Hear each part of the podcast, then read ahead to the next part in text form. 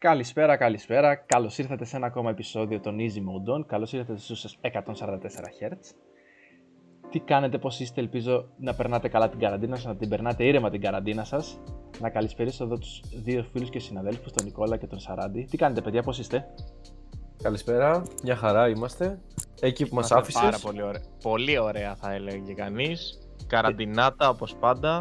Τέλεια, τέλεια. Αλλά χαίρομαι. full αισιόδοξη, full. Πώς πάει η καραντίνα σα. θετική σκέψη. Ε, Ε, Είναι, τι μέρα είναι σήμερα, είναι Δευτέρα.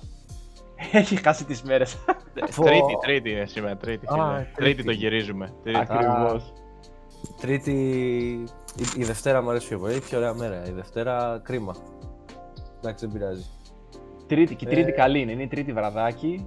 Ακριβώς μετά από τις δουλειές που είχαμε, έχουμε κάτσει εδώ, έχουμε μαζευτεί εδώ να κάνουμε αυτό το ωραίο το επεισόδιο που έχουμε ωραία πράγματα και σήμερα να συζητήσουμε και θα τα συζητήσουμε Έχει, μαζί έχει, παρέα έχει. με τα παιδιά. Έχει τρέξει αρκα... Έχουν τρέξει αρκετά τα πράγματα τις τελευταίες μέρες από το τελευταίο επεισόδιο που κάναμε. Οπότε Έχουμε αφού... γίνει, Στην- έχουμε γίνει και όλο πιο ανυπόμονοι να πιάσουμε κάποια στιγμή στα χέρια μας τις νέες κονσόλες. Περι- Πολύ θα παιδιά, το μας θέλαμε. ξέρετε- Άμα μας ακούει κάποιος χορηγός, να ε, μας δώσει. να μας στείλει. Ευχαριστώ. Τυχοδιώκτης.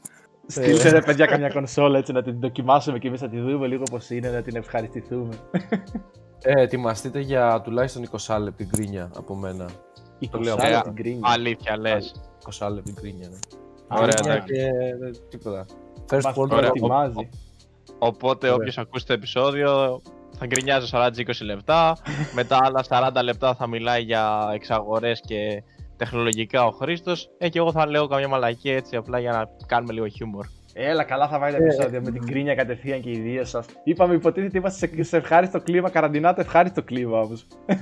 Δεν το ξεκινήσαμε θετικά, να πούμε. το σε αυτούς ξεκινήσαμε μας. θετικά και το πάμε σε γκρίνια, δηλαδή. Εντάξει, δεν γίνεται. Όλα σκατά. Τέλος πάντων, πάμε, προχωράμε. Μάλιστα, θα ξεκινήσουμε Προχωράμε, λοιπόν. προχωράμε. Ένα σημαντικό θέμα που έτρεξε τώρα τις τελευταίες μέρες ήταν η εξαγορά της Codemasters από την Take-Two. Η Codemasters γενικότερα είναι μια εταιρεία στο χώρο που ασχολείται πολύ με το racing. Είναι κυρίως γνωστή για τα παιχνίδια τα Dirt. Παλιότερα κυκλοφορούσαν τα παιχνίδια τα Toka. Γενικότερα είναι μια εξαγορά για το χώρο του gaming που κάνει τη μικρή της αίσθηση και η ίδια. Δεν θα μιλήσω εντάξει για την εξαγορά που έγινε αντίστοιχη της Bethesda από τη Microsoft. Αλλά Που γι' είναι αυτό μια- έχουμε και κάποια νέα, έτσι, νεάκια, μικρά. έτσι, συνεχώς βγαίνουν Είναι καινούργια άκυρα. πραγματάκια. Αλλά είναι μια εξαγορά από μια εταιρεία την οποία Take-Two, αν δεν γνωρίζετε, είναι η εταιρεία η οποία κατέχει την 2K που κυκλοφορεί το NBA και το WWE. Έχει στη συλλογή της το Bioshock, έχει στη συλλογή της το Border, τα Borderlands στη σειρά, έχει το Civilization, έχει τη Rockstar μαζί με το GTA και το Red Dead Redemption, το Max Payne και το XCOM. Δηλαδή μιλάμε για μια εταιρεία που έχει πολύ σημαντικά κομμάτια στην φαρέτρα της και στη συλλογή της και αυτή τη στιγμή προσθέτει και μια εταιρεία η οποία είναι καθαρό ημι-racing εταιρεία. Είναι, Μμμ. Κυκλοφορεί μάλιστα και τα Formula 1 τα τελευταία χρόνια. Την τελευταία δεκαετία θα έλεγα για την ακρίβεια. Ε, το οποίο το, τελευ- το τελευταίο περίπου, τα τελευταία τριετία γίνονται όλο και καλύτερα και όλο και αλη- πιο αληθοφανή από αυτά που βλέπω. Ε, και τα, τα, grid, τα grid τα παιχνίδια, όποιος δεν τα γνωρίζει επίσης έχει στη συλλογή της. Δηλαδή μιλάμε για πολύ σημαντική εξαγορά για το χώρο του gaming και μένει να δούμε τι θα μπορέσει να αποφέρει ακόμη περισσότερο στο κομμάτι του racing και τι θα μπορέσει να δώσει στους ε, παίκτες του racing. Είπες, ε, η Take-Two πήρε την Codemasters, ε; Η Take-Two πήρε την Codemasters Ναι, ναι. ακριβώς. Α, Ωραία, η, Take- η Take-Two δεν είναι κάτω από κάποιον άλλον. Η Take-Two όχι, είναι ένα κομμάτι πώς Ανεξα- λειτουργεί η Sony που έχει Είναι τα δικά publisher, της εντάξει, studio, οκ. ακριβώς, είναι publisher, Ναι, ναι, ναι. έχει τα δικά της Και studio ο και Obsidian έχει κάνει publish. publish τα παιχνίδια. Χρησιμοποιεί στην ουσία τις εταιρείες που έχει να κάνουν τη δημιουργία των παιχνιδιών και από εκεί πέρα μετά γίνεται το αντίστοιχο publish. Αλλά με το όνομα το δικό της. Μένει να δούμε πώς θα λειτουργήσει γενικότερα στον χώρο, πάντως μιλάμε για ένα κολοσσό έτσι πλέον. Ναι, ναι, ναι. Εντάξει, εγώ δεν παίζω, δεν παίζω εδώ και πολλά χρόνια racing παιχνίδια, Μμμ. οπότε δεν μπορώ να νιώσω τη σημασία αυτής της εξαγοράς τόσο πολύ. Του K ρε παιδί μου και το τελευταίο racing που είχα παίξει ήταν ε, το... Είχα παίξει λίγο από Need for Speed το Hit, έτσι λεγότανε.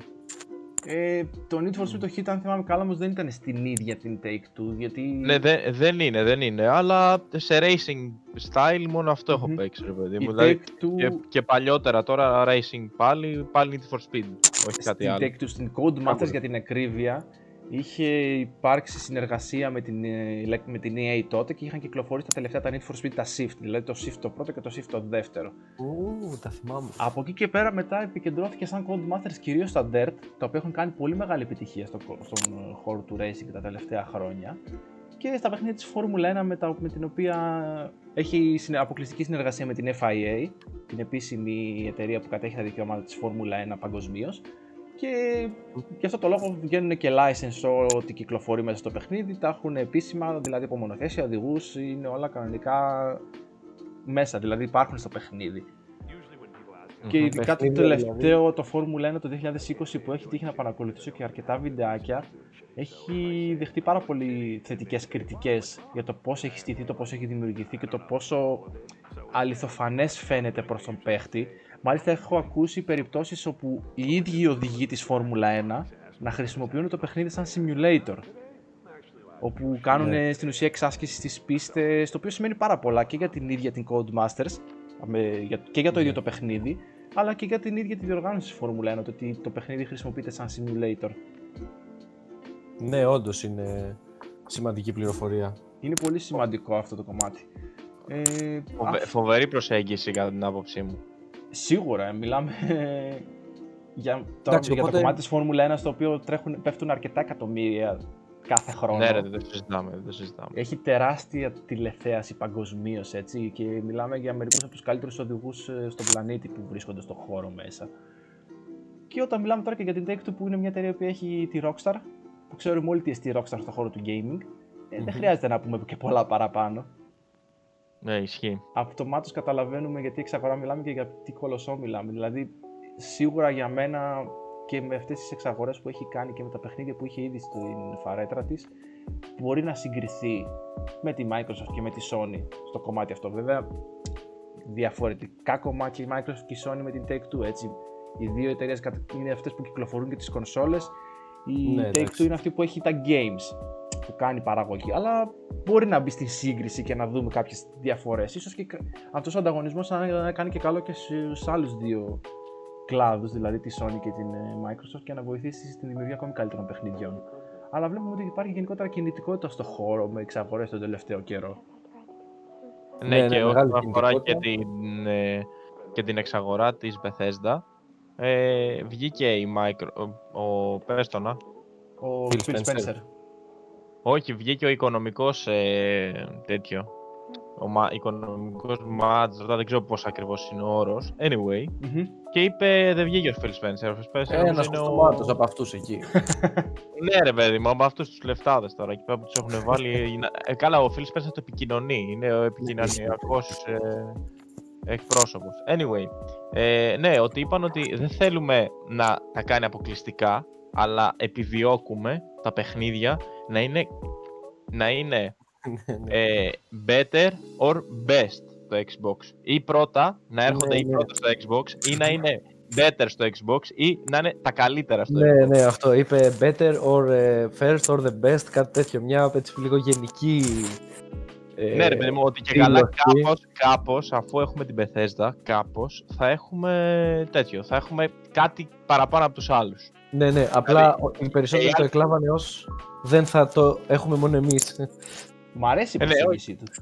Ρε παιδί μου, οι περισσότεροι κρατήσαν αυτό, το ότι δεν θα τα έχουμε μόνο εμείς, θα τα δώσουμε, δηλαδή όλοι θα παίρνουν το παιχνίδι αυτό, το εχύψη παιχνίδι, απλά εμείς θα έχουμε το κάτι παραπάνω, ας πούμε. Θα είναι σαν να έχουμε, οι άλλοι θα έχουν την έκδοση ε, 2, εμείς θα έχουμε τη 2,1, ας πούμε, κάπως Ακριβώς. έτσι. Είναι στην ουσία σαν να σου λέει ότι, οκ, έχεις τη δυνατότητα να παίξεις τις δικές μας αποκλειστικότητες αν είσαι κάτοχος του αντιπάλου δέους, αλλά σε εμάς θα έχεις την απόλυτη εμπειρία. Ναι, αυτό, Ακριβώς. αυτό, αυτό. Οκ, Και εμένα πολύ να δούμε πώς θα ενδιαφέρον. γίνει αυτό στην πράξη.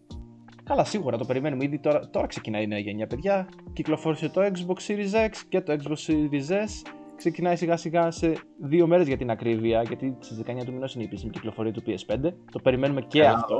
Μμμ. Ελλάδα, βέβαια, πόσοι θα Ελλάδα, ναι. καταφέρουν να το έχουν στα χέρια τους είναι άλλο κομμάτι, γιατί γενικότερα με τις προπαραγγελίε έχει γίνει ένας κακός χαμός. Όχι μόνο στην Ελλάδα, παγκοσμίως. Ναι, ναι, ήταν δύο launch ε, και οι δύο κονσόλες πάρα πολύ δυνατά. τα Έχουν καλύτερα. σπάσει ρεκόρ προπαραγγελιών το PS5. Η ίδια η Ναι, και το Microsoft Xbox, ακριβώς. το- ναι. Η ίδια η Microsoft μάλιστα βγήκε και είπε επίσημα ότι τον, lo- το launch των δύο νέων της κονσολών είναι το μεγαλύτερο στην ιστορία του Xbox. Ναι, το ναι, οποίο ναι. Δείχνει λίγο τα οικονομικά δεδομένα, το, πο- το τι ισχύει αυτή την περίοδο στον χώρο του gaming. Ναι, Εντάξει. ε, βασικά όλα έχουν ε, τα νούμερα. Δεν, έχουν δεν είπε ανέβει κάτι προς τα συγκεκριμένο σε, πάντως σε αριθμό.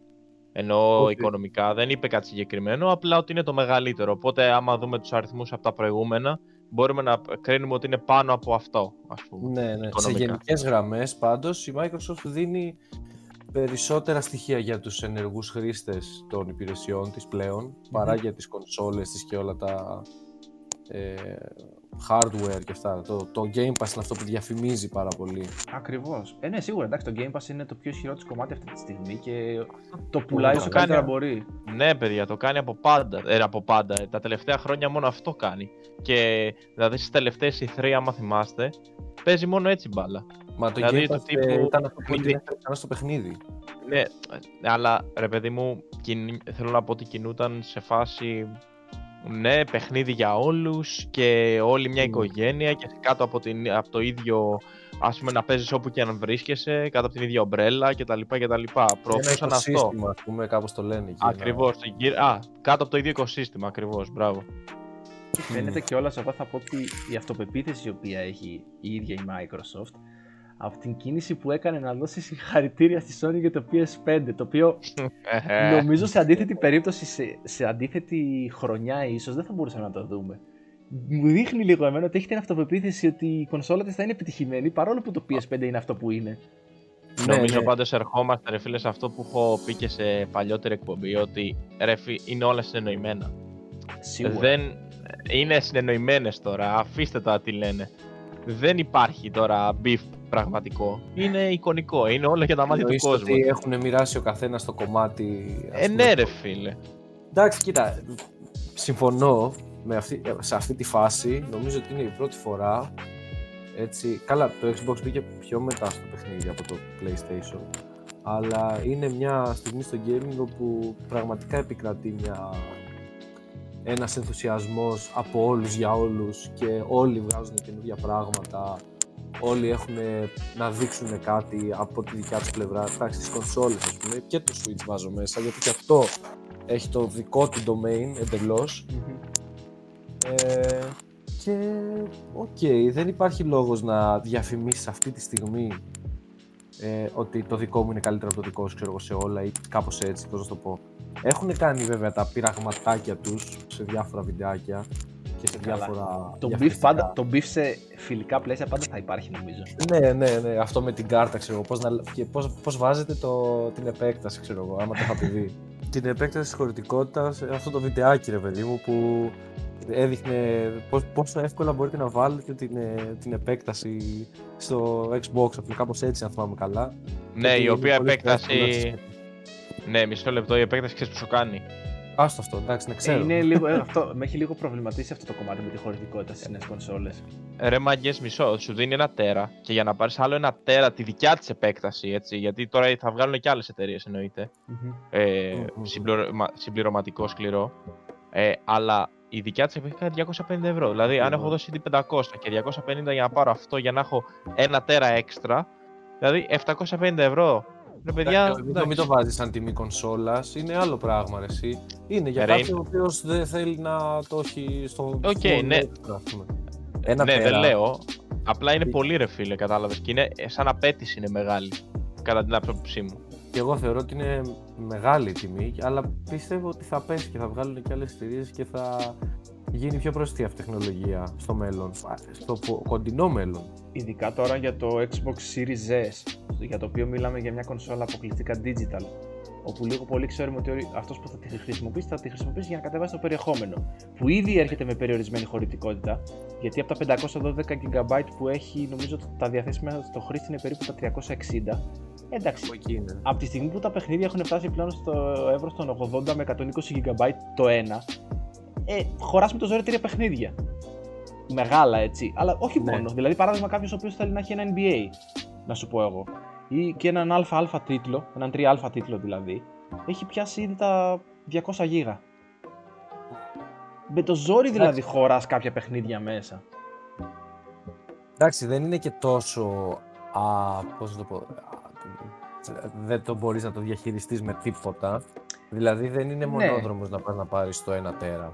Ε, τα 250. αν συνεχίσει όμως ο ρυθμός με τον οποίο αυξάνεται η χωρητικότητα των παιχνιδιών, νομίζω κάπου εκεί σε καθοδηγούν πλέον. Ε, θα, εγώ πιστεύω ότι θα γίνει α- αρκετά καλό optimization σ- στο μέλλον στα καινούργια παιχνίδια που βγαίνουν για τις καινούργιες κονσόλες και ε, μειώνουν, κάνουν ένα compile σωστό στα πράγματα που πρέπει. Δηλαδή θα, θα μειωθεί και, το, και η χωρητικότητα. Ε, δεν θα είναι τεράστια παιχνίδια. Ε, τόσο τεράστια επειδή θα έχουν καλύτερα γραφικά και περισσότερο. Αλλά ναι, εντάξει, η αλήθεια είναι ότι για να πεις ότι έχεις μια κονσόλα που θες να παίζεις παιχνίδια, να τη γεμίσει, να κάνεις να κάνεις, είναι λίγο δύσκολο. Βέβαια υπάρχει και ο εξωτερικός κληρό, Σίγουρα, ναι. θα τα κατεβάζεις, αυτό είναι εντάξει, αρκετά εύκολο. Να έχεις εκεί τα παιχνίδια σου και να μην χρειάζεσαι το ίντερνετ να κατεβάσεις όλο το πακέτο, αλλά να το κάνεις install μέσα σε κάποια λεπτά από το δίσκο σου. Για την ώρα πάντως ε, τα μέχρι τώρα δεδομένα στο κομμάτι της χωρητικότητας δεν θα τα έλεγα και ενθαρρυντικά. Ελπίζω σύντομα βέβαια να αλλάξει αυτό και να δοθούν επιλογές και προς το κομμάτι του PlayStation και προς το κομμάτι της ε, Microsoft με το Xbox. Και σιγά σιγά να αρχίζουν και οι εταιρείες να κυκλοφορούν τα δικά τους expansion cards γιατί έτσι τα ονομάζουν και οι δύο Ναι. στην κάθε κονσόλα.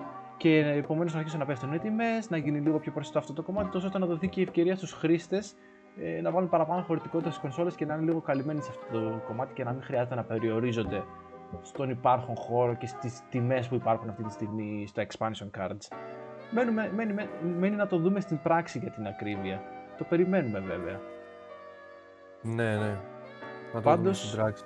Αυτό Ναι. που βλέπω εγώ σαν θετικό, τουλάχιστον από τη μεριά του PlayStation αυτή τη στιγμή, το οποίο βγήκε και μέσα στη εβδομάδα, είναι ότι σιγά σιγά οι developers αρχίζουν και δουλεύουν την υποστήριξη του DualSense και στους υπολογιστές. Ε, μέχρι, ανακοινώθηκε δηλαδή πρόσφατα ότι το DualSense υποστηρίζεται σε ένα κομμάτι περίπου 60%. Δηλαδή έχεις κανονική υποστήριξη για όλα τα buttons, ε, για όλα τα, τα, τους μοχλούς.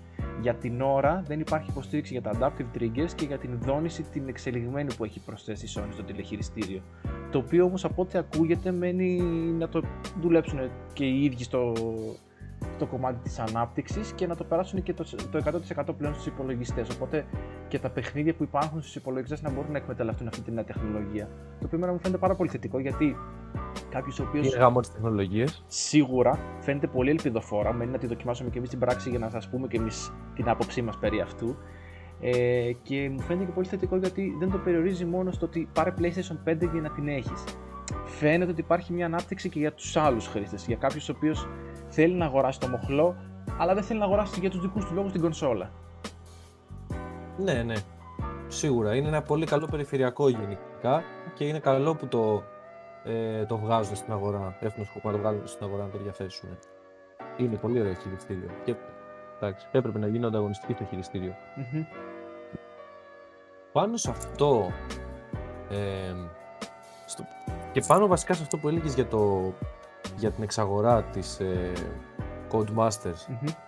επειδή το βλέπουμε πάρα πολύ και πολλές εταιρείες συσπυρώνονται ας πούμε ε, για πώς πιστεύετε ότι έχουμε καταλήξει να γίνεται αυτό το πράγμα; Εγώ θεωρώ ότι κατά κύριο λόγο πέρα από το, από το να κάνεις ένα, μια μεγάλη εταιρεία, ένα δυνατό publisher να θέλει να γίνει ακόμα πιο δυνατός κάτω από την αιγύρα του να έχει και άλλα δηλαδή καλά, καλούς τίτλους Μμμ. Νομίζω ότι, χωρίς να έχω κάποιο στοιχείο, ότι είναι και μια ανάγκη που έχει δημιουργηθεί για να μπορούν να μοιράζονται τεχνογνωσία και να μπορούν να κάνουν όλη αυτή την ανάπτυξη σε όλες τις κονσόλες, σε όλα τα ε, τις εκδόσεις και τις τεχνολογίες που βγαίνουν τώρα σιγά σιγά και θα εξελιχθούν κιόλας. Κατάλαβα τι λέει. Σίγουρα είναι ένα, ένα, ένα κομμάτι αυτό. Δηλαδή, ε, σιγά σιγά πλέον έχουμε παρατηρήσει όλοι ότι τα παιχνίδια αρχίζουν και αυξάνουν το budget τους, αρχίζουν και ανεβαίνουν οι απαιτήσεις στο οικονομικό κυρίως κομμάτι.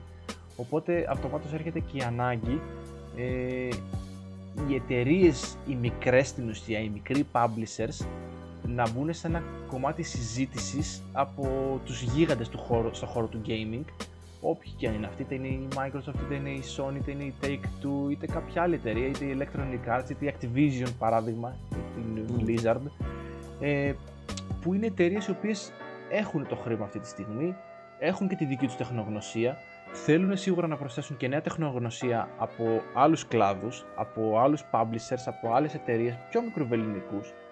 Θέλουν να προσθέσουν τίτλους οι οποίοι έχουν κάνει επιτυχία. Ε, επομένως σιγά σιγά όπως βλέπουμε νομίζω σε πολλά κομμάτια στην ε, καθημερινότητά μας και στον κλάδο των εταιριών όπου μεγάλε εταιρείες εξαγοράζουν τις μικρότερες για να εκμεταλλευτούν κάποιες παροχές που ίσως οι ίδιες εκείνη τη στιγμή δεν έχουν και τις έχουν κάποιοι άλλοι. Ε, αυτό, αυτό κακά τα ψέματα φαίνεται ότι το χρήμα αυτή τη στιγμή λίγο κυριεύει τον κόσμο και, κυριε... και μπήκε αυτό το κομμάτι και στο χώρο του gaming πλέον γιατί ε, πλέον και ο χώρος του gaming έχει αποκτήσει τη δημοτικότητα η οποία νομίζω του έλειπε τα προηγούμενα χρόνια. Όσο... Καλά, εννοείται ρε. Εννοείται. Δηλαδή από τη στιγμή που ξεκίνησε νομίζω ο κόσμος τα live streams, το οποίο έχει περίπου μια βαρβάτη τετραετία, πενταετία, που πλέον έτσι υπάρχουν σε, ευρύ, σε ευρύ επίπεδο οι streamers, εκεί ναι, ρε, μέχρι ότι πριν μερικά χρόνια δεν ήξερε κανείς το Twitch, ας πούμε, και τώρα όλοι μπαίνουν Twitch ξαφνικά για να δουν streams. Δηλαδή είναι. Δηλαδή μέσα στο Σαββατοκύριακο ενός μέσου 16χρονου και λίγο και, πιο, πάρει και πιο μεγάλη, όχι μόνο 16χρονοι, είναι, είναι στο πρόγραμμά τους το να μπουν να δουν, να δουν stream. Δηλαδή θα ανοίξουν τον υπολογιστή και μπορεί να βάλουν να, να ακούσουν stream. Επίσης, σχετικά με τις εξαγορές, θεωρώ ότι είναι η ανάγκη των μικρών στούντιο να έχουν χρηματοδότηση από κάπου, ρε φίλε. Και να επιβιώσουν, και... θα λέγα. Αυτό. Περισσότερο για να επιβιώσουν σε μια αγορά η οποία όσο πάει συγχωνεύεται, μπαίνει κάτω από την ομπρέλα όπως έχουμε πει και σε άλλη εκπομπή τώρα. Ε, κάτω από την ομπρέλα δύο μεγάλων γιγάντων στην προκειμένη και εντάξει είναι και κάποιοι άλλοι τρει-τέσσερι ακόμα ας πούμε ε, που τις επωφελεί γιατί έχουν χρηματοδότηση έτσι, έχουν, ξέρεις, έχουν από πάνω τους ε, τη διαφήμιση έχουν, τον μεγα... έχουν τη, τη, μεγάλη εταιρεία η οποία θα πει παιδιά το στούντιό μας έβγαλε αυτό οπότε περισσότερος κόσμος θα το ακούσει, θα το δει ε, και πιστεύω ότι έτσι κινούνται τώρα οι, ας πούμε, οι καινούργιες, οι μικρές εταιρείες όταν πάνε να συγχωνευτούν με μια μεγάλη. Τώρα από εκεί και πέρα, εντάξει, είπαμε, τα έχουμε ξανασυζητήσει, η αλήθεια Αλλά είναι, είναι τεράστιο θέμα το συγκεκριμένο και είναι κάτι το οποίο μέρα με τη μέρα γίνεται όλο και πιο συχνό σαν φαινόμενο. Ναι, δηλαδή όσο δηλαδή... θα προχωράει και ο πιστεύω θα δούμε και άλλες εξαγορές. Ναι, ρε, σίγουρα. σίγουρα δεν θα σταματήσει αυτό το κομμάτι. Και το οποίο επίσης έχουν αφήσει και οι, οι επικοινωνιακοί συντελεστές των μεγάλων εταιρεών. Δηλαδή και ο, τη Microsoft έχει ακουστεί αυτό ότι θα συνεχίσουν τις εξαγορές. Η Sony επίσης έχει μπει σε ένα κομμάτι στο οποίο ψάχνει η ίδια τα βήματα της να κάνει την πορεία μετά την μεγάλη αντίδραση που είδα την, από το αντίπαλο δέος στην ουσία. Βλέπουμε τώρα την εξαγορά από την Take Two. Οπότε προχωράει όλο αυτό το πράγμα. Οι εταιρείες ενισχύονται. Και κατά μία έννοια θα έλεγα ότι συμβαίνει αυτό πέρα από το κομμάτι με τα live streams, το, τα βίντεο στο YouTube τα οποία έχουν φτάσει σε κατακόρυφο επίπεδο τα τελευταία χρόνια. Ε, πόσο, έχει μια δεκαετία που ο PewDiePie που θεωρείται ο πρώτος στην ουσία YouTuber και streamer έκανε τα πρώτα του βίντεο. Δεν πάει, δεν έχει πολλά χρόνια δηλαδή από τότε που ξεκίνησε όλο αυτό. Ε, είναι σχεδόν, νομίζω ο PewDiePie πρέπει να είναι 2-3 χρόνια αφού άνοιξε το YouTube να ξεκίνησε. Περίπου 10 με 15 χρόνια να, να πω εγώ. Πού ήμουν πριν μια δεκαετία. Ε, παιδιά, το, το 6 άνοιξε το YouTube. Ωραία, ε, δηλαδή μια 15 ετία στο, στο βαριά, στα βαριά βαριά. Δηλαδή, άνοιξε το YouTube στο 6, πάμε στο 9, οπότε περίπου μια δεκαετία, ναι. Ναι, αυτό, μια δεκαετία είναι μέσα. Μια δεκαετία. Το 6 άνοιξε το YouTube. Πω πω ρε. Γιατί μου φαίνεται μόνο περίεργο. Είναι περίεργο. Μιλάμε για 14 χρόνια. Ρε, εγώ, εγώ το βρήκα το YouTube, κατάλαβες. Εγώ το βρήκα στο ίντερνετ το YouTube, δηλαδή νόμιζα ότι υπήρχε από πάντα. δηλαδή, τι φάση, κάποτε δεν υπήρχε YouTube. Κάποτε δεν υπήρχε, φίλε. Και είναι μια περίοδο της ζωής μου την οποία μπορώ να θυμηθώ. Δηλαδή, τι έκανα, τι τάξη πήγαινα και. Πάω στο καλύτερο. Παιδιά, είναι απίστευτη η ρυθμή με την οποία εξελίσσεται η τεχνολογία και εξελίσσεται το ίντερνετ. Δεν, νομίζω ότι σε λίγα χρόνια δεν θα μπορούμε να τους αντιληφθούμε, θα, θα χάσουμε λίγο την μπάλα. Κάποιοι. Ελπίζω όχι όλοι να μπορούμε να επικεντρωθούμε σε αυτό, αλλά είναι πάρα πολύ γρήγορη η ρυθμή. Και κάποιος ο οποίο. Όχι, ότι είναι, ότι είναι γρήγορη η ρυθμή είναι πάρα πολύ, αλλά εντάξει, ρε φίλε, στο χέρι μας είναι. Δηλαδή, Σίγουρα. Θεωρώ, θεωρώ επειδή εμείς μεγαλώσαμε σε, αυτό το, σε αυτή τη γενιά των ανθρώπων που ναι μεν βιώσαμε όλες τις αλλαγές, δηλαδή από το ένα τεχνολογικό επίτευγμα στο άλλο. Μμμ. Δηλαδή, εμείς προλάβαμε και το κινητό με τα κουμπιά, έτσι, Ακριβώς. αλλά, αλλά περάσαμε Να και το στο, κάνεις κινητό με, τι. και στο κινητό με αφή και κουμπιά και μετά μόνο με αφή και κάπως έτσι ας πούμε και ή- ήμασταν η γενιά η οποία πρόλαβε και τις πρώτες κονσόλες, έπαιξε με τις πρώτες κονσόλες, δηλαδή το πρώτο το PlayStation 1, Το πρώτο Xbox. έτσι, παίκ- με το πρώτο Xbox και με αυτά. Εντάξει, δεν, παίξαμε, δεν έχω παίξει Atari, ας πούμε. Οκ, παιδιά, δεν ήμουν γεννη- γεννημένος καν όταν υπήρχε το Atari. Ε, δεν έχω παίξει. Γεννημένος κάνω όταν πέθανε το Atari. Ναι, βασικά. Ε, Άντε, ε, ναι. Μέχρι Nintendo 64, όχι Nintendo 64. Ναι. Ούτε ρε, ούτε. Ούτε. Δηλαδή το πρώτο Nintendo που έπιασα εγώ στα, χε- στα χέρια μου ήταν το Color. Το Game Boy το Color. Μετά το Advanced, μετά έπιασα Gamecube, έπαιξα Gamecube. Ναι. Ε, Έχεις παίξει με Gamecube, είχες Gamecube. δεν είχα εγώ, είχε ο ξαδερφός μου και όποτε πήγαινα στον ξαδερφός μου έπαιζα Gamecube. Και εγώ είχα προλάβει σε ένα συμμαθητή μου από το δημοτικό και είχα παίξει Gamecube τότε. Παιδιά, Πόσο το, το στεναχωριέμαι Gamecube που ήταν από, τις ωραίο, από τα ωραιότερα concept κονσόλας που έχω δει στη ζωή μου. Ναι, ρε, ήταν πανέμορφο. πολύ ήταν το- ιδιαίτερο και όντως και εγώ το, πρω- το πρώτο είχα δει από κοντά. Μου είχε κάνει τρομερή εντύπωση. Το πώς Ε, ήταν είχε. φτιαγμένο. Έπαιζες και δισκάκια CD τότε. Μικρά, έτσι, τα μικρούλια. τα μικρούλια Κοίτα, που ήταν για το Gamecube μόνο και έπαιζες και τις κασέτες που έπαιζαν στο Game Boy ναι μεν. Αλλά άμα ήθελες να το παίξεις σε μεγάλη οθόνη, το έπαιζες στο Gamecube. Η επανάσταση τότε στο χώρο. Που βγαίνει από κάτω. Φίλε, έπαιζα, έπαιζα θυμάμαι Pokemon στο Gamecube και είχα ενθουσιαστεί που τα βλέπα τόσο μεγάλα. Ήταν επανάσταση τότε για το χώρο. ε. Ήταν, ήταν φανταστικό, ήταν φανταστικό. Εμένα ήταν μου άρεσε πολύ πάρα ωραίο. πολύ το Gamecube. Αλλά αυτά έχω προλάβει. Δηλαδή κάτι τώρα. Τι να σου πω, Super Nintendo και αυτά δεν τα έχω προλάβει. Εγώ δεν, δεν τα ξέρω, ας πούμε. Δεν τα έχω δει, τα έχω δει σαν κονσόλες. Ξέρω τι, καν, τι παίζανε σε αυτές τις κονσόλες, αλλά δεν έχω επαφή με την κονσόλα αυτή καθ' αυτή, κατάλαβες. Μμ. Αλλά ναι, θεωρώ επειδή ήμασταν όμως παρόλα αυτά η γενιά η οποία πέρασε πολλές μεταβάσεις τεχνολογικές, Ναι. ότι θα συνεχίσουμε έτσι. Γιατί έτσι μάθαμε. Ε, Σίγουρα γιατί και πλέον είναι αυτή και η ρυθμή στην εξέλιξη. Αυτό, εμείς μάθαμε να εξελισσόμαστε γρήγορα. Τώρα εντάξει, δεν είμαστε σαν, τις- σαν τους γονείς μας, ας πούμε, που οι γονείς μας εντάξει, ρε φίλε. Δηλαδή, εμένα η μάνα μου μέχρι πέρσι έτσι, με το ζόρι ε, λειτουργούσε την αφή. Κατάλαβες. Ναι. δηλαδή, δηλαδή έχουμε, είμαστε σε αυτά τα επίπεδα. Ναι. Πάντως. Βέβαια, στο εξωτερικό αυτό δεν ισχύει έτσι. Μιλάμε μικροί, μεγάλοι, όλοι είναι expert. Βέβαια, μπορεί να φταίει το ότι και τα πράγματα στο εξωτερικό κινούνται λίγο πιο γρήγορα από ό,τι στην Ελλάδα. Ε, Α, κοίταξε, εντάξει. γενικότερα στην Ελλάδα η εξέλιξη που έχουμε είναι 10 χρόνια πίσω στο κομμάτι του τεχνολογικό. Οπότε δεν μου φαίνεται καθόλου περίεργο να είναι πιο εξοικειωμένοι έξω σε αυτά. Θεωρώ ότι τα τελευταία χρόνια παρόλα αυτά κάνουμε προσπάθειες να, φτά- να φτάσουμε λίγο. Έχουμε Τους μειώσει άλλους. την απόσταση, σίγουρα έχουμε μειώσει την απόσταση σε αρκετά πράγματα. Κυρίως θα Εντάξει, έλεγα είμαστε- από τη στιγμή που άνοιξε το ίντερνετ στην Ελλάδα πλέον, σαν ίντερνετ. Γιατί μέχρι το σημείο που το ίντερνετ που είχαμε ήταν της πλάκας, εντάξει, δεν μπορούσε να έχεις κάποια εξέλιξη. Από τη στιγμή που ε, βελτιώθηκαν οι γραμμές, βελτιώθηκαν και οι εταιρείες παροχής ίντερνετ. Δόθηκε η δυνατότητα πλέον να δούμε και πράγματα τα οποία μέχρι εκείνη τη στιγμή δεν μπορούσαμε να, τα έχουμε, να έχουμε καμία επαφή. Οπότε είναι πολύ Ισχύει, σημαντικό. Ισχύει. Ε, παιδιά, Ναι. Έλα. έτσι τώρα. Sorry που διακόπτω, αλλά προσπαθώ να καταλάβω πού, πού το πάει αυτή η συζήτηση. Έχουμε, πάει- έχουμε συζητήσει πάρα πολλά. όχι, όχι, έχουμε εξεφύγαμε η αλήθεια Τι είναι. συζητάμε, ρε μαλάκα. Η αλήθεια είναι ότι όντως ξεφύγαμε, αλλά είναι μια Εντάξει, συζήτηση ήτανε- η οποία ήτανε- κάποια στιγμή θα ήτανε- γινότανε. Ήταν η φύση ρε φίλε του, του θέματος τέτοια. Δηλαδή ξεκίνησε πάλι με τις εξαγορές ο άλλος. Ο άλλος μην δει εξαγορά, ενθουσιάζεται Ναι, ρε ναι, φίλε. Ναι, ναι, ναι. Παιδιά, τον τελευταίο καιρό με Ναι. τις εξαγορές γίνεται ένας κακός χάμος. Οπότε και να μην θες να ενθουσιαστείς δεν γίνεται. Πιστεύω το όνειρό του είναι να εξαγοράσει κάτι. Όχι να Ναι, αγοράσει. αυτό να ρε, ή εξαγοράσει. να, τον εξ, ή, να τον, ή να τον εξαγοράσουν. Ναι, ποτέ ναι. δεν ξέρετε, ποτέ μη λέτε ποτέ. Θα γίνεις η πόρνη του συστήματος. Είμαστε ήδη. Όλοι μας. Άμα το σκεφτείς, είμαστε ήδη όλοι μας. Μας Εντάξει, εκμεταλλεύεται κάθε εταιρεία, να- άμα το καλώ σκεφτείτε. Παιδιά, See εγώ... that coming. Ό,τι Ωραία, μας ωραία, προσφέρει, λοιπόν. το τυράκι που μας προσφέρει, εμείς το παίρνουμε και ενθουσιαζόμαστε κατευθείαν. Καλά, ισχύει άμα, άμα κρίνω από το πώς κάνουμε για να πάρουμε τις καινούριες κονσόλες. Ακριβώς. Δεν θέλει και πολύ σκέψη. Καλά, Πάντως- εγώ, εγώ το έχω πει. ε, ε, επειδή τώρα και σε κάτι διαγωνισμούς δεξιά-αριστερά έχω πάρει μέρος για PlayStation 5. Αν καλά, γίνει όλοι καμιά στραβή, άμα γίνει καμιά στραβή και, και κερδίσω, ε, παιδιά, εντάξει, δεν ξέρω, θα κλάψω. Ε, νομίζω θα πεις αντίο ζωή. Ε, καλά, αυτό είναι το μόνο σίγουρο. Πιστεύω το κερδίσεις, μην ανησυχείς. Ε, και εσύ αρνητικέ. Πρέπει να είσαι αισιόδοξος σε αυτά. Θα- ε, Σαρά την κρίνια, εσύ όχι ακόμα.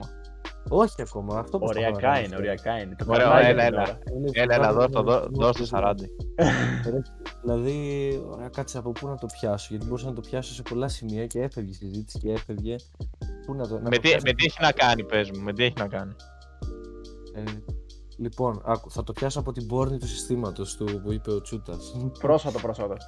πρόσφατο πρόσφατο που λέει ξέρω εγώ για το πώς θέλουμε να αγοράσουμε πράγματα και παιδιά θέλω να αγοράσω πράγματα Α, Αυτό. και δεν- δεν μπορώ Δεν κρατιέται. ναι ρε γάμο Υπερκαταναλωτισμός. Πόσο μάλλον τώρα που έρχεται και Black Friday. Εντάξει, είναι ευκαιρία. γεννάκια Ε, ρε φίλε, αλλά δεν γίνεται να βλέπεις αυτά τα παιχνίδια να κυκλοφορούν εκεί έξω και να μην θες να τα παίξεις. Ε, ναι, να μην θες ακριβώς να πας να αυτό. αγοράσεις το PS5. ας πούμε. δεν Κατάλαβες. κατάλαβες τώρα εγώ δεν μιλάω μόνο για παιχνίδια που εννοείται ότι βλέπω τα παιχνίδια εκεί που τρέχουν τα σάλια εγώ μιλάω να, θέλω να α, καταναλώσω δεν ξέρω πώς να το πω Και δεν Να ξέρω αγοράσεις τι. πράγματα απλά για να αγοράσεις. να αγοράσω πράγματα. Άμα θέλω να απλά να αγοράσω, μπορώ να αγοράσω και μια θήκη για το κινητό μου. να αγοράσω γαμάτα πράγματα. Αλλά Ε, είναι πολλά. Θέλει, θέλει εντοτενίες, θέλει οθόνες, θέλει έπιπλο για να βάλει τα, τις κονσόλες του. Θέλει ε, ειδικό ράφι για τα παιχνίδια. Ε, θέλει τα- ό- ό,τι υπάρχει περιφερειακό και μη για gaming το θέλει. Ένα gaming Μικροφωνάκι setup. για την εκπομπή. Τι, τι, Μικροφωνάκι πρέπει να πάρουμε. ισχύει. Ε, ε, και πάμε στο βασικό βασικό. Αν ας πούμε τα βγάλουμε όλα αυτά, που άμα τα βάλουμε όλα θέλω να μετακομίσω κιόλας. έτσι. ε, πάμε στο, στο κονσόλα. Στο Λοιπόν, κονσόλα. στην κονσόλα. Η μόνη κονσόλα που μπορεί να βρει κάποιος στο ράφι αυτή τη στιγμή, άμα πάει να ψωνίσει μια κονσόλα, που δεν θα μπορεί να πάει γιατί πι- είναι κλειστά τα μαγαζιά, αλλά άμα θέλει να παραγγείλει. ε, Αν είναι είχε ένα τη Series δυνατότητα. S. Ναι. Είναι ένα Series S. Ναι. Το μόνο που βρίσκεις. και αυτή- δύσκολα γι' αυτό, μην νομίζεις. Ναι. Ναι, ναι. Και δεν νομίζω και αυτό να είναι έτσι σε ε, abundance. Ναι, η αλήθεια Ε, είναι ότι αυτό, έχουν σπάσει, αυτό που αναφέραμε και νωρίτερα, ότι έχουν σπάσει, έχει γίνει κακός χαμός με τις προπαραγγελίες. Δεν νομίζω Ε, ότι για θα είναι συνέχεια. σύντομα κονσόλα στο ράφι. Για συνέχισε παρόλα αυτά.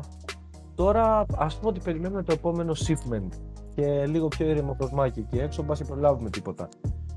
Ναι. Τι να έπαιρνας. Τι να έπρεπε. Θες προφανώς. απάντηση, θες απάντηση ή θα το απαντήσεις μόνος. Θέλω να πω τη συλλογιστική μου πορεία, αλλά πείτε μου κι εσείς την άποψή σας και μπορώ να την πω κι εγώ μετά. Το μόνο που θα πω είναι ότι έτσι όπως τα έφερνα από εδώ και από εκεί, έτσι πολύ, με πολύ όρημη σκέψη, όρημη όμως, ε, είναι το να έπαιρνα και τις δύο, αλλά και τις δύο, και το Series X και το PS5 το τούμπανο. Ναι. Δηλαδή, εκεί κατέληγα. Αλλά προφανώς δεν γίνεται και τουλάχιστον όχι μόνο μια. Οπότε αρχίζει να διαπραγματεύεσαι εκεί μετά. Κοίταξε να επίσης δεις. δεν έχω Switch. Το δίλημά μου, βασικά το δίλημά μου, οι λύσεις είναι δύο. Θες αποκλειστικότητες Sony, πας PS5. Θες Game Pass και Day One Games, πας Xbox. Κοίτα. Wow, με έχεις στείλει τώρα. Νομίζω αυτό είναι το Αυτό. δίλημα, δεν θες κάτι άλλο. Τόσο εύκολο ήτανε. Ναι, Δεν ακριβώς. είναι ρε φίλε τόσο εύκολο. Χαίρομαι πολύ. Αν θες και τα δύο, Εγώ- πας και στα δύο. Θα σου πω το άλλο. Πώς το έχω σκεφτεί εγώ. Ότι έχω αρχίσει και αποδέχομαι ότι αν δεν γίνει κάτι φανταστικό τύπου να κερδίσουμε κάποιο διαγωνισμό. Ωραία. Ε, Το εύχομαι, το παίρνω πίσω τον αρνητισμό μου. ωραία. Ε, αν δεν γίνει κάτι φανταστικό, υπολογίζω ρε φίλε ότι δεν θα πάρω τώρα το PS5, όχι που γίνεται ο κακός χαμός, αλλά επειδή θέλω να παίξω ρε φίλε Demon Souls, θέλω να παίξω το Spider-Man ακόμα και αν δεν, είναι τόσο μεγάλε, δεν έχει τόσο μεγάλες αλλαγές, θέλω να παίξω πράγματα τέλος πάντων του PlayStation 5 σίγουρα. Ωραία. Μμμ. Ε, ακόμα και το Sackboy θέλω να παίξω. Τόσο πολύ. Ε, το πρόβλημά μου, ε, το θέμα μου είναι ότι ναι μεν λέω θα πάρω πρώτα το PS5 έτσι, αλλά δεν ξέρω κατά πόσο μετά θα έχω την δυνατότητα, δεν θα θέλω να παίξω και κάτι από το Xbox, κατάλαβες. Γιατί Ναι. δεν είναι ότι με ψήνει και το Xbox. Το Xbox σας έχω πει κιόλας σε προηγούμενη εκπομπή, είπα ότι εμφανισιακά το προτιμώ κατά πάρα πολύ. Ναι. Η αλήθεια είναι ότι το έχεις αναφέρει και όντως φαίνεται Ναι, ναι, το έχει πει, το έχει εμφανισιακά πει. Αλλά- είναι πιο όμορφο. Δεν θα διαφωνήσω καθόλου. Αλλά, αλλά Για- πώς το σκέφτομαι εγώ. Λέω, παίρνεις πρώτα PS5. Φίλε Νικόλα, στον εαυτό μου μιλώντας πάντα. Βεβαίως. Ωραία. Και περνάει λίγο, λίγο καιρός, παίζεις αυτά που θες στο PS5, σου είσαι βασιλιάς. Και μετά περνάει λίγο καιρός και παίρνεις και ένα Xbox Series S, μικρούλι.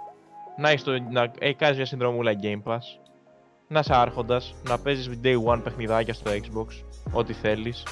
Ναι, νομίζω, φίλε Νικόλα, Είναι μια ωραία και λύση εκεί από την άλλη. καταλήγω ότι αυτό είναι το killer combo της εποχής. Σίγουρα, συμφωνώ και εγώ σε αυτό. Και κάποιος μπορεί να κάνει το αντίθετο, έτσι, να πάρει Xbox Series X και να πάρει την Digital Edition του PlayStation. Αλλά Ναι. εντάξει, δεν, δεν είναι τόσο φθηνότερη από, ότι- ο- από ότι είναι το S από το X, η Digital. Και επίσης, Αλλά, και κάτι αλλά, άλλο. και πάλι, αλλά και πάλι θεωρώ ότι και έτσι γίνεται το combo. Και επίση να πω και κάτι άλλο για το PS5, το οποίο έτυχε να το δω νομίζω 2-3 μέρες πριν. Ε, για κάποιον ο οποίος θα πάρει όχι την Digital Edition αλλά με το Blu-ray, το δισκάκι και την κονσόλα θα έχει κάτι πολύ ωραίο στα παιχνίδια μέσα που θα αγοράσει. Δηλαδή, η Sony στα καινούργια τα games έχει κάνει κάτι το οποίο εμένα μου έκανε τρομερή εντύπωση και μου άφησε πάρα μου έδωσε μια πολύ ωραία αίσθηση, δηλαδή το εικαστικό κομμάτι. Τι εννοώ με αυτό; Κάποιος ο οποίος θα αγοράσει το παιχνίδι, δηλαδή το δισκάκι, έχει τη δυνατότητα να περιστρέψει το εξώφυλλό του και να πάρει ένα πάρα πολύ όμορφο εικαστικό στην θήκη του παιχνιδιού. Ναι, αλλά οποίο- μόνο στα first party παιχνίδια. Μόνο στα first party, αλλά μιλάμε τώρα για παιχνίδια όπως θα είναι το Spider-Man, όπως θα είναι το Demon Souls, όπως θα είναι το God of War, ίσως και κάποια ακόμα. Και, Όπου, παιδιά, τώρα δεν μπορώ να αυτοκτονήσω. και ποτέ, εγώ πιστεύω ότι ίσως θα ακολουθήσουν και άλλες εταιρείες αυτό το κομμάτι και θα πούνε στη Sony, ωραία, πάρ το παιχνίδι μου, βγάλει και το εικαστικό μου και θα μιλάμε τώρα για παιχνίδια, μπορεί να φτάσουμε ακόμη και από παιχνίδια τύπου FIFA και NBA, έτσι.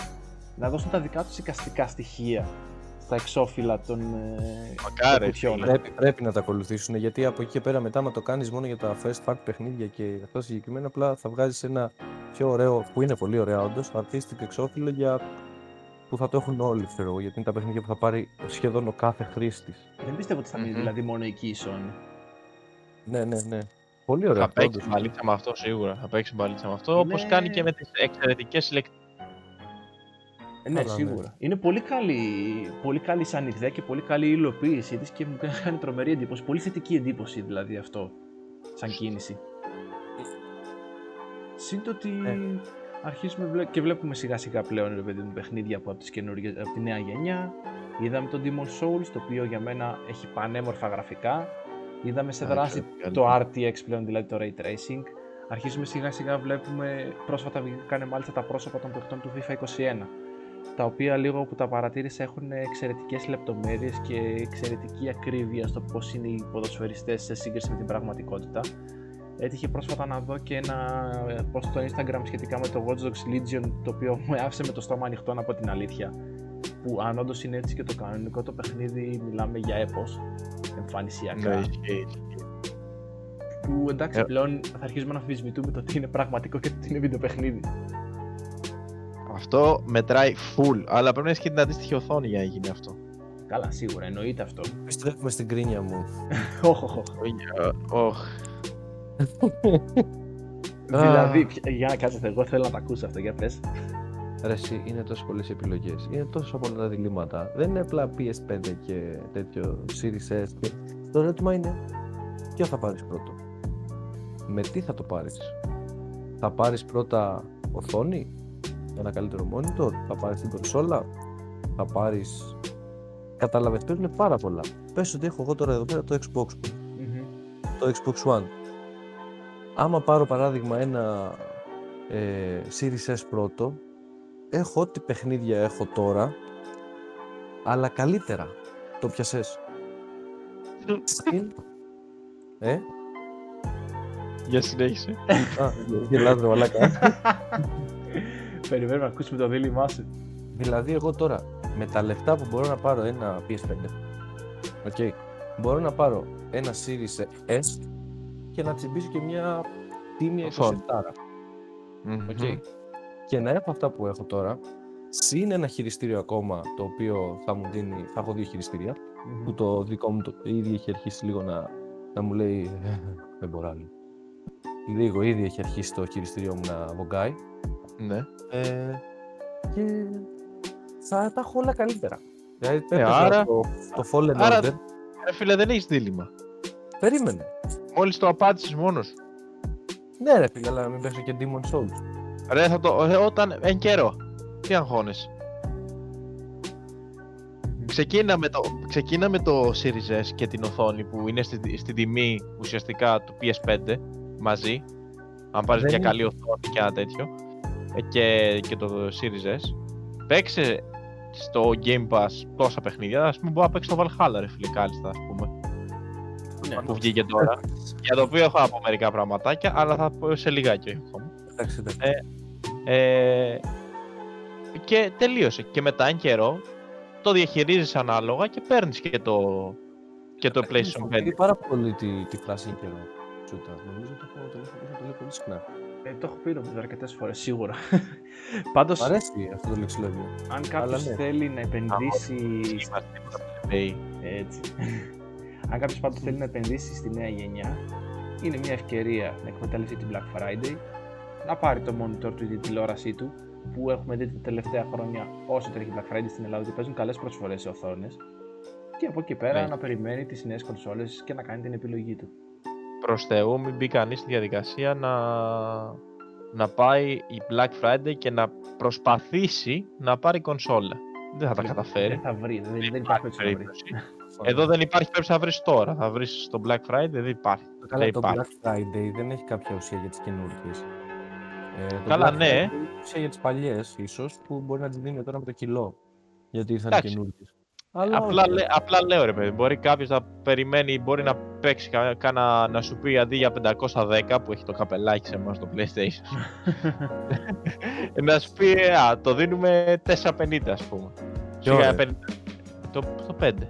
Τι λες ρε, ποτέ. Όχι, ε, ποτέ. Δύσκολα, Εντάξει, δύσκολα. εντάξει, Επειδή εντάξει. το Black Friday θα πουλήσουμε το καινούριο μας προϊόν 50 ευρώ φυτότητα. Ποιος Είμαι- είναι είμαι υπερβατικός, Friday. Συγγνώμη, συγγνώμη. Πάντως, παιδιά, νομίζω ότι ούτε οι ίδιε οι εταιρείε περίμεναν τη ζήτηση που θα υπήρχε. Δηλαδή, αυτό μου δείχνει εμένα. Αν καταφέρουν Ναι. τις προπαραγγελίες και κάνουν αυτές τις πωλήσεις που κάνουν, τα νούμερα που κάνουν και ξεμένουν από stock, και όχι μόνο η Sony και η Microsoft, έχουμε δει το ίδιο να παθαίνει η Nvidia με τις κάρτες γραφικών. Που εμένα μου δείχνει ότι ο χώρος του gaming έχει ανέβει κατακόρυφα και έχει φτάσει σε ένα σημείο να κοντράρεται με μεγάλους κολοσσούς όπως είναι η 7η τέχνη, δηλαδή ο κινηματογράφος και το θέατρο. Όπως Άρα φίλε να είναι- σου πω κάτι, όσο υπάρχουν ε, καραντίνες και υπάρχουν σε τέτοιες συνθήκες εγκλισμού, ε, ο κόσμος προφανώς θα καταφύγει ρε φίλε σε ένα μέσο το οποίο είναι πολύ είναι ένα, ένα μέσο πλούσιας ψυχαγωγίας και Σίγουρα. ακουστικής- διαδραστικό πολύ. Είναι και οπτικής ψυχαγωγίας και ακουστικής ψυχαγωγίας και συναισθηματικά σε, σε φέρνει σε μια κατάσταση που δεν καταφέρνει πιστεύω πολύ δύσκολα άλλο με, δηλαδή ας πούμε τηλεόραση εντάξει δεν το συζητάμε καν έχει πεθάνει χρόνια τώρα Συμφωνώ. αλλά μόνο ο κινηματογράφος νομίζω οπτικά, ακουστικά και συναισθηματικά πλέον μπορεί να συγκριθεί με, το, με τα games. Τα games έχουν φτάσει σε αυτό το επίπεδο του κινηματογράφου. Πλέον, Ο οποίος ναι. είναι, ο οποίος, ρε παιδί μου, εντάξει, χρόνια χτίζει αυτό το πράγμα έτσι. Ε, ε, εκατο, εκατοντάδες χρόνια πλέον. Μα σκεφτείτε ότι εντάξει. πλέον οι εταιρείες που κάνουν παραγωγές παιχνιδιών έχουν τους δικούς τους ηθοποιούς, έχουν τους δικούς τους σκηνοθέτες, τους Δεκάδες χρόνια, όχι σεναριογράφους. εκατοντάδες. Λάθος, λάθος. Δεκάδες χρόνια. Ναι, Υπερβολή το εκατοντάδες. Εκατοντάδες δεν και εγώ πήγα να πω και μια εκατο... εκατονταετία την έχουμε, οπότε δεν θα τον διορθώσω. εντάξει, ξεφεύγουν και αυτά, τι να κάνουμε. Πάντως είναι αυτό ότι πλέον και οι εταιρείες παραγωγής παιχνιδιών έχουν τους δικούς τους ανθρώπους που ασχολούνται με τη δημιουργία. Όπως αντίστοιχα και οι κινηματογράφους, του δικούς τους σκηνοθέτες, σεναριογράφους, ηθοποιούς, που ο καθένας έχει ένα ρόλο. ναι, ναι. Πιστεύω πάντως ότι βγάλανε οι τύποι, ε, υπολογίσανε ρε παιδί μου και σε σχέση με τα προηγούμενα launch τους, τι θα παίξει. Είπανε, ok, μπορεί να τα πάμε και λίγο καλύτερα, οπότε βγάλε περισσότερα από όσα βγάλαμε στην προηγούμενη εκκίνηση. Και πάλι δεν, δεν το περιμένανε όντως. Δηλαδή, Δεν περιμένει τέτοια ζήτηση ακριβώς. Δεν, δεν την Ναι, περίμενε ναι. κανένας τους νομίζω. Και εγώ θα, λέω, θα πω ότι θα είναι και θετικό αυτό που σημαίνει ότι ο κόσμος αρχίζει σιγά σιγά και εκτιμάει αυτό που προσφέρει το gaming που μέχρι και πρόσφατα δεν έχει πάρα πολύ καιρό. Μέχρι και ένα-δύο χρόνια πριν ήταν πάρα πολλοί οι αρνητές στην ουσία και οι κακοπροαίρετοι ενάντια στο gaming, το πόσο κακό μας κάνει και το πόσο μας επηρεάζει και, και, και, και έχουν ακουστεί χίλια δυο. Καλά, ναι, εντάξει, τώρα έχει αναγνωριστεί Ρε σαν φίλε, άθλημα, να, ε, να πω εντάξει, κάτι. Να πω κάτι. Ναι. Εντάξει, σε επηρεάζει όπως σε επηρεάζει ρε φίλε και ένα βιβλίο ή σε επηρεάζει μια ταινία. Ακριβώς, θα συμφωνήσω κι εγώ. Έχει, ή, ένα, ή ένα μουσικό κομμάτι, ρε φίλε. Δηλαδή, μην τρελαθούμε. Δηλαδή, απλά έχει ένα συνδυασμό πραγμάτων. Μπορεί να σε επηρεάσει με μουσική, με εικόνα, με ήχο, με, με, με τα πάντα. Ναι, αυτό δεν τα συζητάμε καν αυτά, εντάξει, είναι δεδομένο πλέον αυτό είναι... Απλά εντάξει, είναι θέμα, είναι, είναι θέμα το γέρο των παράξενων, ρε φίλε. Όλων αυτών ο οποίος δεν μπορεί να δεχτεί το κάθε καινούριο. Ρε φίλε, είναι όντω. Μα πάρα πολλοί κόσμοι το γι' αυτό. Δηλαδή, όταν του βάζεις κάτι καινούριο, όταν το βγάζεις από το comfort zone του και του λες: Α, κοίτα, η τάση τώρα δείχνει αυτό. Ακριβώς. Και η τάση πάει προς τα εκεί. Ε, και σου λέει: Εμείς στα χρόνια μου, ε, εσύ στα χρόνια σου όμως. Τώρα τα χρόνια έχουν αλλάξει. Έχουμε πάει μπροστά, έχουμε... βλέπουμε ε, τα πράγματα με άλλη οπτική. Και αυτό Εντάξει, είναι το δεν- ωραίο τη υπόθεση. εξέλ- Να υπάρχει εξέλιξη. Μα ναι, ρε εξέλιξη. φίλε. Αυτό θεωρώ δηλαδή η δικιά μας. Δηλαδή, εμείς όταν με το καλό γίνουμε γονείς, θεωρώ ότι απέναντι στα παιδιά μας θα είμαστε πολύ πιο ανοιχτοί γιατί μάθαμε ότι πρέπει να είμαστε έτσι. Γιατί Ναι. αλλιώ δεν θα, δεν θα προοδεύσουμε. Τώρα εντάξει, μην λέω και μεγάλα λόγια. Ποτέ δεν ξέρεις ο καθένας σαν γονιό πώς θα είναι. Απλά θέλω να σου πω, ρε παιδί μου, πώς το, πώς το αντιλαμβάνομαι. Όταν θα Εντάξει, έρθει κοίτα. εκείνη η ώρα θα το καταλάβουμε νομίζω, θα το δούμε. Σίγουρα, πάντως, εγώ πιστεύω ότι μπορούμε να πιαστούμε και προεκπλήξεως από την εξέλιξη. Και όντως η κάθε γενιά με την ταχύτητα αυτή σε ποια προεκπλήξεως. Ε, Πώς να σου το πω. Αν έμενε ξαφνικά το παιδί μου, μιας και μιλάμε για παιδιά τώρα. Φτάσαμε μέχρι εδώ. Μμμ. Ε, Και φτάσαμε λοιπόν σε αυτό το σημείο. φτάσαμε σε αυτό το σημείο. Πες το παιδί μου σκάει εμένα στην έκτη δημοτικού ναι. με το μισό μαλλί ροζ, το άλλο μισό πράσινο και τατού στο πρόσωπο. Και μου τραγουδάει στη Στραπ. Όπα. Εδώ δεν, μπο- εγώ δεν μπορώ να τα απαντήσω αυτό νομίζω. Δεν Ούτε ξέρω. εγώ, ούτε εγώ, ούτε εγώ, ούτε, ούτε εγώ θα εκφέρω γνώμη. Δεν ξέρω, αλήθεια δεν ξέρω. Αλλά ναι, εντάξει, εγώ συμφωνώ. Όντως αυτά τα πράγματα δεν είναι τα. Ε, Πώς το λέω, τα λιθοβολούμε. Καλά, σίγουρα. Είναι λίγο μια κρέα άποψη πάντως θα πω την αλήθεια η δικιά σου, αλλά αν Καλά, το καλά. νιώθει από εκεί και πέρα. Εντάξει, έχει Ε, υπάρχει ναι, ρε. ελευθερία μετά από ένα σημείο να το κάνει. Δεν θα το περιο... Εγώ προσωπικά δεν θα το περιόριζα.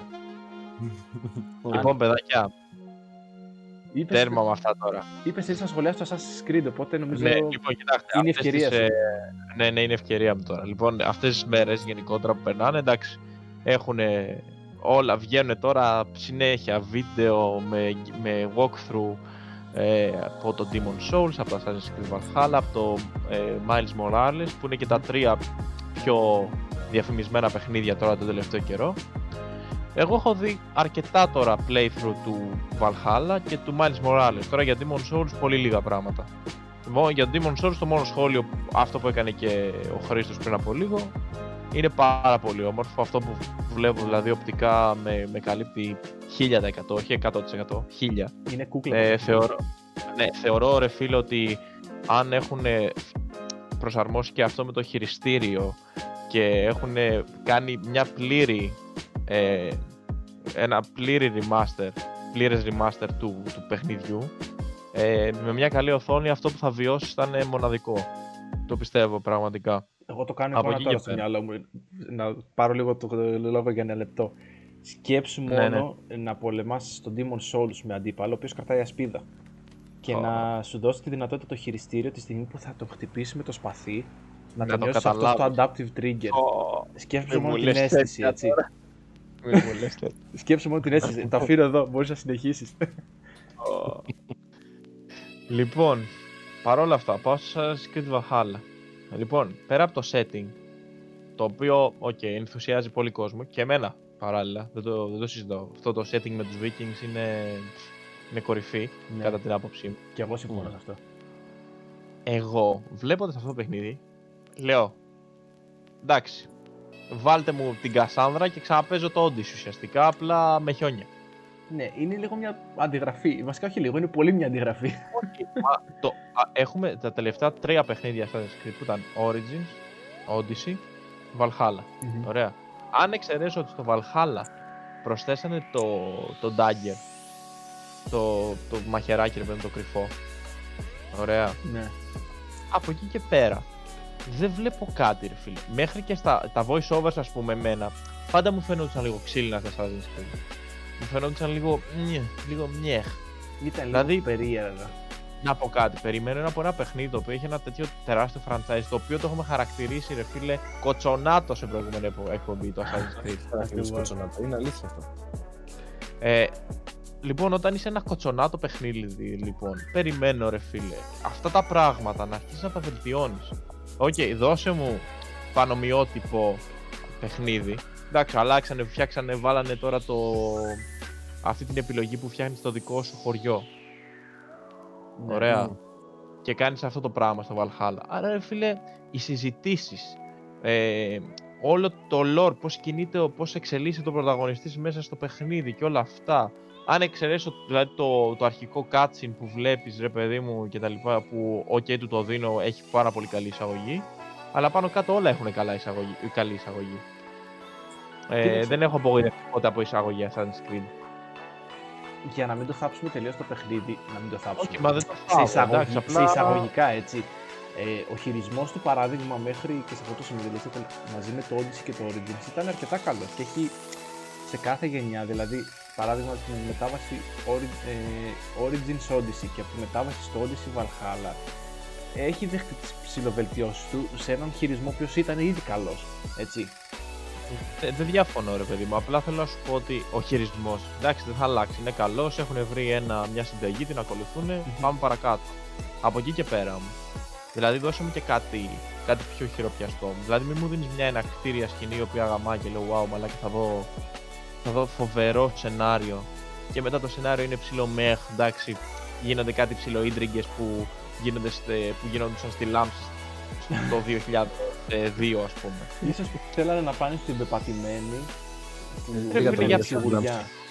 Μα για ποιο λόγο, δεν έχει φτάσει 2020. Δηλαδή υπάρχουν παιχνίδια που έχουν θίξει χιλιάδες θέματα.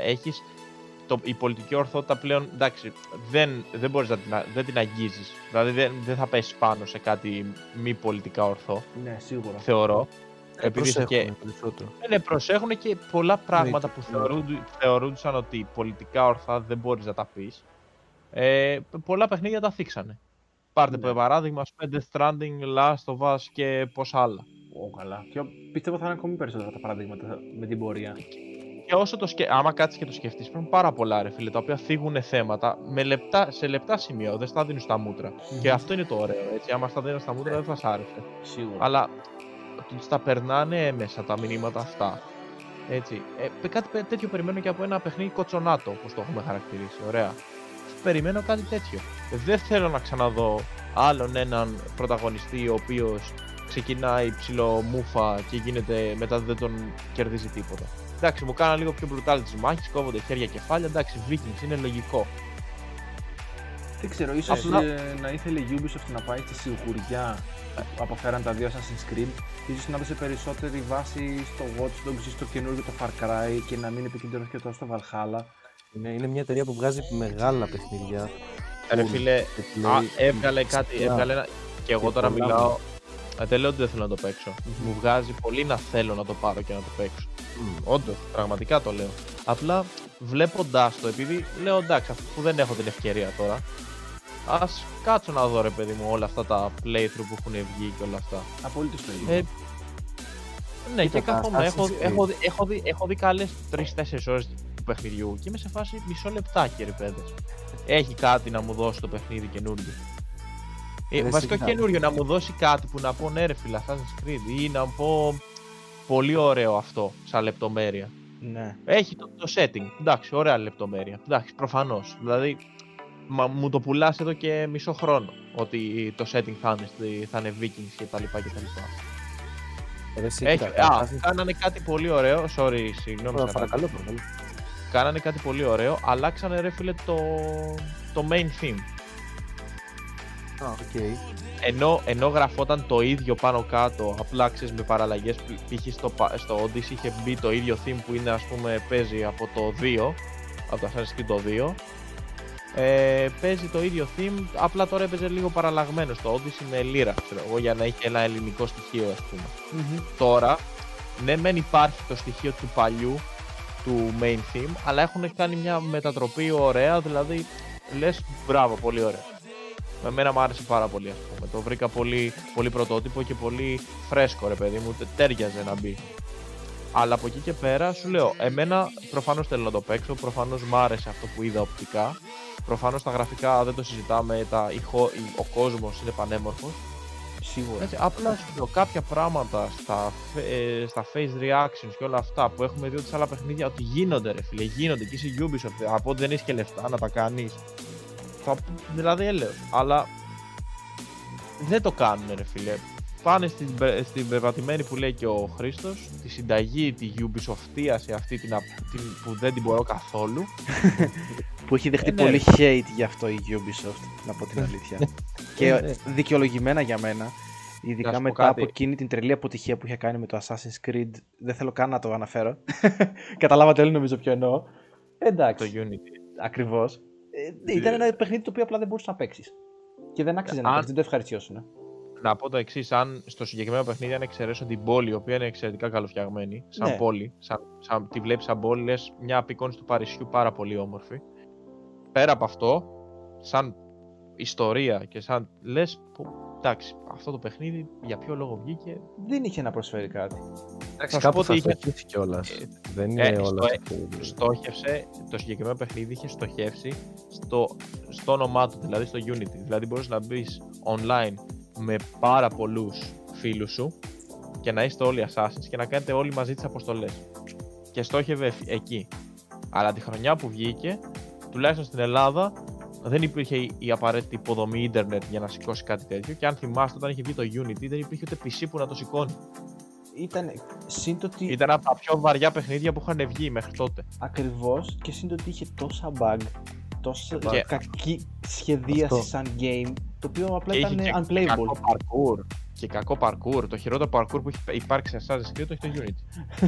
Εν τω μεταξύ, το concept αυτό το ότι είχες τη δυνατότητα να παίξεις με άλλους ε, ακούγεται πάρα πολύ ενδιαφέρον τη στιγμή που το βλέπεις, αλλά όταν έρχεσαι και αντιμετωπίζεις αυτό το παιχνίδι όπω ήταν σχεδιασμένο, που εν τέλει έφτασε εκεί η Ubisoft στο τέλος να παραδεχτεί ότι δεν μπορούμε να το διορθώσουμε και το παιχνίδι θα μείνει έτσι όπως είναι. Σαν να σου λέει στην ουσία ότι έπρεπε να το ξαναχτίσω όλα την αρχή για να μπορέσει να ξανακυκλοφορήσει σωστά αυτό το game, ε, καταλαβαίνεις τι έχει συμβεί. Ναι, απλά τέλος πάντων, πέρα από το εντάξει τώρα γιατί ρίξαμε και κράξιμο χωρίς λόγο, χωρίς λόγο. Υπάρχει λόγος, αλλά anyway, δεν, είμα, δεν ήταν γι' αυτό. Το θέμα είναι ότι το Valhalla, ρε φίλε, φαίνεται πολύ όμορφο, με κάνει να θέλω να το παιξω Ωραία, απλά έχω κάποιες ενστάσεις. Θα ήθελα από αυτό που. Εντάξει, τώρα σου, σου λέω, είδα και 4 ώρες. Μπορεί μετά το παιχνίδι να ανοίγει και να εξελίσσεται τέλεια, έτσι. Δεν, δεν, ε, δεν αμφιβάλλω σε αυτό. Σίγουρα. Μπορεί να γίνεται κάτι φανταστικό. Απλά περίμενα κάτι, ξέρεις, λίγο αυτό το πιπέρι που λέμε, ρε φίλε.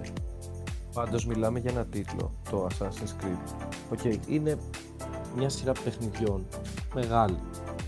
Προφανώς και θα στοχίσει αρκετά σε κάποια από αυτά. Είναι εύκολο να συμβεί. Ε, να, μην, να μην είναι όλα, ας πούμε, γαμάτα. Ναι. Ε, αλλά είναι μια που βγαίνει και βγαίνει και βγαίνει, οπότε και έχει τον ίδιο τίτλο, είναι Assassin's Creed, οπότε έχει μια συνταγή, ας πούμε, έχει μια κοινή, ε, ένα, μια συγκεκριμένη αυτό που λες, μια πεπατημένη. Και ήταν κάτι καινούριο όταν βγήκε, όταν ε, έσκασε, ξέρω εγώ, και Μα δεν λέω ότι θέλω, δεν θέλω να μου βγάλεις. Εγώ συμφωνώ μαζί σου, γι' αυτό το λέω. Επειδή ναι. συμφωνώ μαζί σου και πώς τα βλέπω εγώ τα Assassin's Creed, επειδή αλλάζουν τα settings, αλλάζει λίγο το, αλλάζει το σενάριο κάθε φορά θα δεις μια άλλη ιστορία. Ε, αλλά είναι ένα συγκεκριμένο πράγμα, ρε παιδί μου, που αυτό σε κάνει να θες να το παίξεις. Θα παίξεις το καινούριο Assassin's Creed, ok. Ε, απλά μάλλον δεν θα είναι το διαμαντάκι εύκολα που θα βρεις στα 10 παιχνίδια που θα παίξει ας πούμε, το ένα μετά το άλλο, δεν θα πεις το Assassin's Creed είναι το διαμάντι εύκολα. Το κάτι διαφορετικό. Το κάτι καινούργιο απλά είναι το καινούργιο Assassin's Creed που το έπαιξε και αυτό γιατί μου αρέσει. Α πούμε, ρε παιδί μου, τώρα θα πάω λίγο, θα φύγω, θα πάω σε, και σε άλλη κονσόλα. Όχι σε άλλη σε τελείω, σε αποκλειστικό του Xbox. Ωραία. Ναι. Το Gears έχει βγάλει 5 παιχνίδια, ρε φίλε. Ωραία. 5. Όχι 20, 21 που έχει το Assassin's Creed. 5.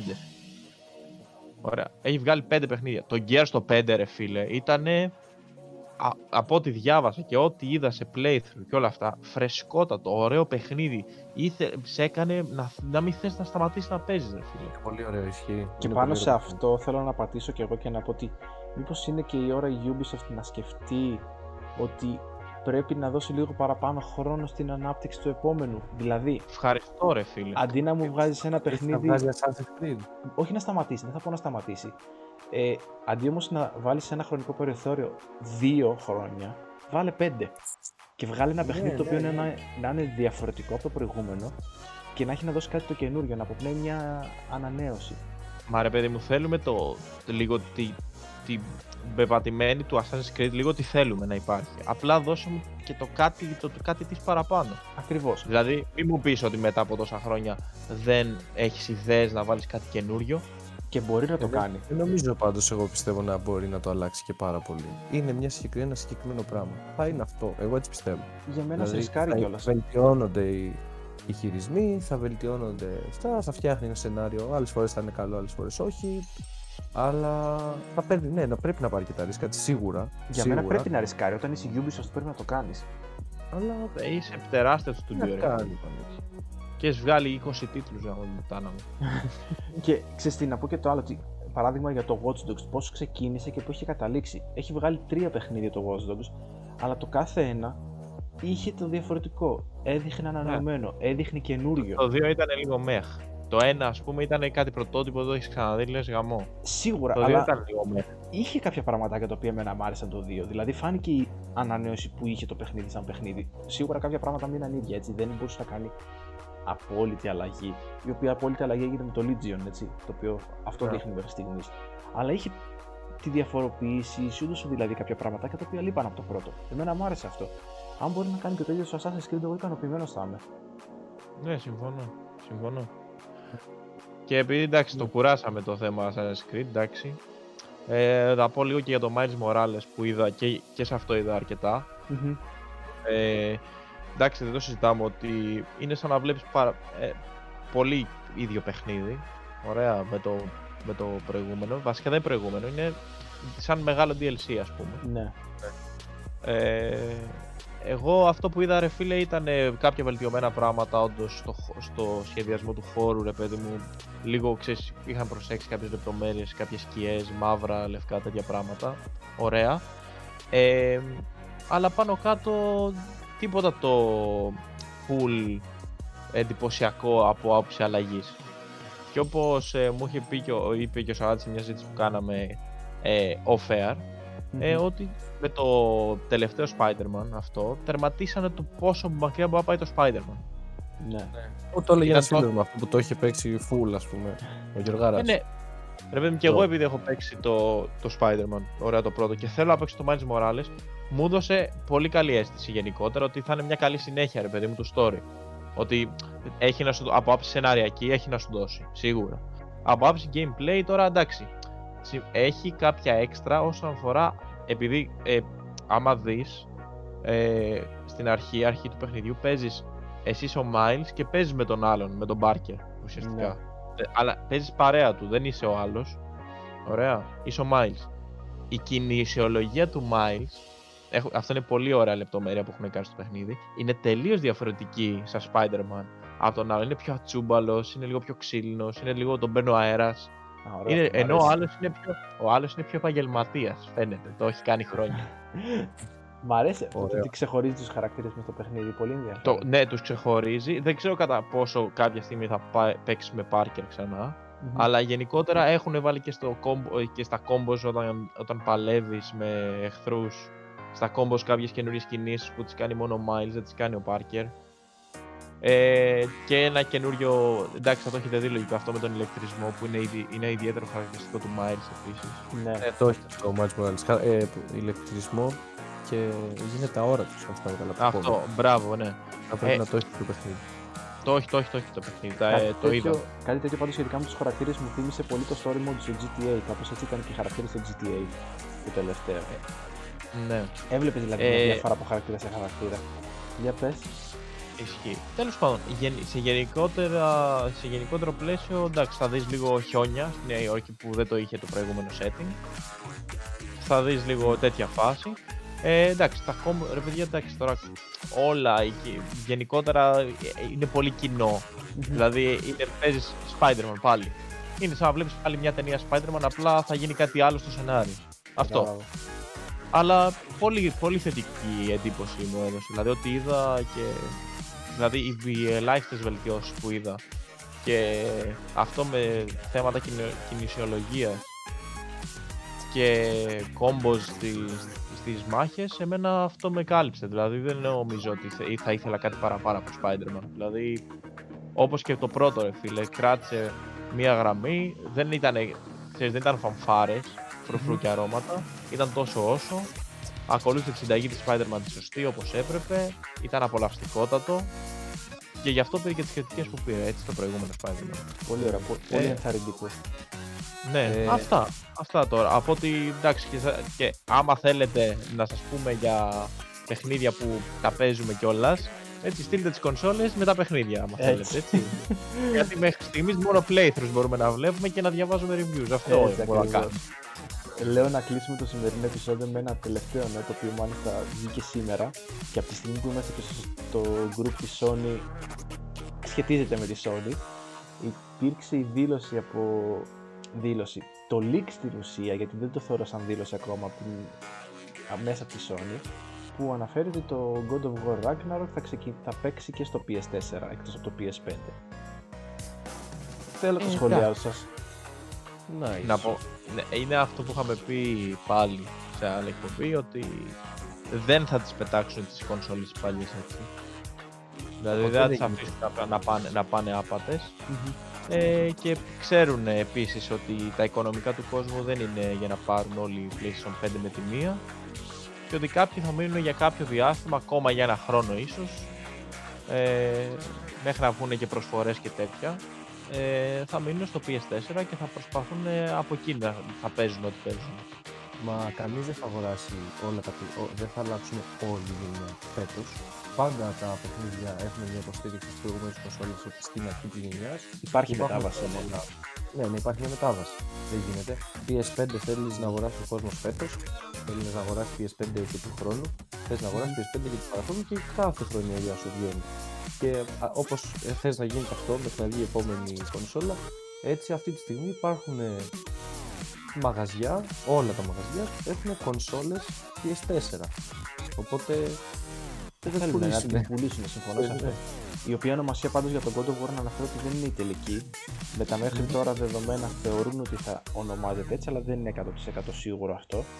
Ε, Μάλλον έτσι θα ονομαστεί παρόλα αυτά και μάλλον α- ακριβώς. υπάρχουν και easter eggs μέσα στο, πο- στο προηγούμενο παιχνίδι και όλα αυτά και εντάξει υπάρχει πολύ, φημολογούνται πολλά και διάφορα, δηλαδή όσοι έχουν παίξει το παιχνίδι μπορούν, ξέρουν για τι πράγμα μιλάω. Μμμ. Τώρα δεν λέω, τώρα μην, μην σποιλάρω τίποτα. Όχι, Επίσημη όχι. ανακοίνωση από την ίδια τη Sony και τον Jim Ryan δεν υπήρξε σχετικά με αυτό το κομμάτι. Αλλά από ό,τι φαίνεται η εταιρεία θα υποστηρίξει κανονικά εννοείται και το προηγούμενο, την προηγούμενη της κονσόλα το οποίο φαίνεται ότι έγινε και με το Spider-Man φαίνεται ότι έγινε και με το Horizon, φαίνεται ότι θα γίνει και με το God of War και με ίσως κάποιες ακόμα αποκλειστικότητες που θα κυκλοφορήσουν στη συνέχεια της χρονιάς και τις αρχές του 2021, ίσως και στα μέσα του. Οπότε περιμένουμε να δούμε. Αναμένουμε. Τώρα θα έχουμε, πιστεύω αυτή τη βδομάδα θα έχει παίξει πολύ ψωμάκι. Μακάρι ούτως ώστε να είμαστε εδώ στο Δηλαδή, επόμενο- επειδή στο επόμενο θα επεισόδιο. έρθει- Επειδή θα έρθει τώρα και το PlayStation 5 και στην Ελλάδα, θα, θα έχει κυκλοφορήσει παντού πλέον. Ναι. Δηλαδή 19 του μήνα, όπου δεν έχει κυκλοφορήσει, θα κυκλοφορήσει. Θα έχουμε πάλι Ε, την, την επίσημη, το επίσημο launch.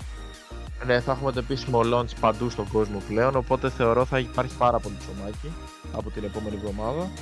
Οπότε, παιδες, αναμένουμε, ανανεώνουμε ραντεβού γιατί Εδώ θα είμαστε και θα το συζητήσουμε. Εννοείται, εννοείται. Σήμερα ε, το επεισόδιο ήταν ε, πολύ εκτενές και έπιασε πάρα πολλά πράγματα. Ελπίζω να έχετε όσοι μας ακούτε την υπομονή να τα ακούσετε όλα Ακριβώς. Η πρότασή, και μας την είναι, κρίνια του 40. η πρότασή μας είναι και για τα επόμενα επεισόδια φτιάξτε καφέ και βάλτε να μας απολαύσετε. Πριν κλείσω, να αναφέρω ότι πλέον τα επεισόδια θα είναι διαθέσιμα και στο iTunes και στο Google Podcasts μαζί με την, υποστη... με την εμφάνιση που κάνουν στο YouTube και στο Spotify οπότε η επιλογή πλατφόρμας που θα κάνετε την ακρόαση είναι αποκλειστικά δική σας. Τέλεια. ανανεώμενο για το επόμενο επεισόδιο. Σας ευχαριστούμε πάλι που μείνατε μέχρι και αυτή την ώρα και τα λέμε στη συνέχεια. Bye bye. Μείνετε ασφαλείς. Καλή νύχτα. Καλό βράδυ.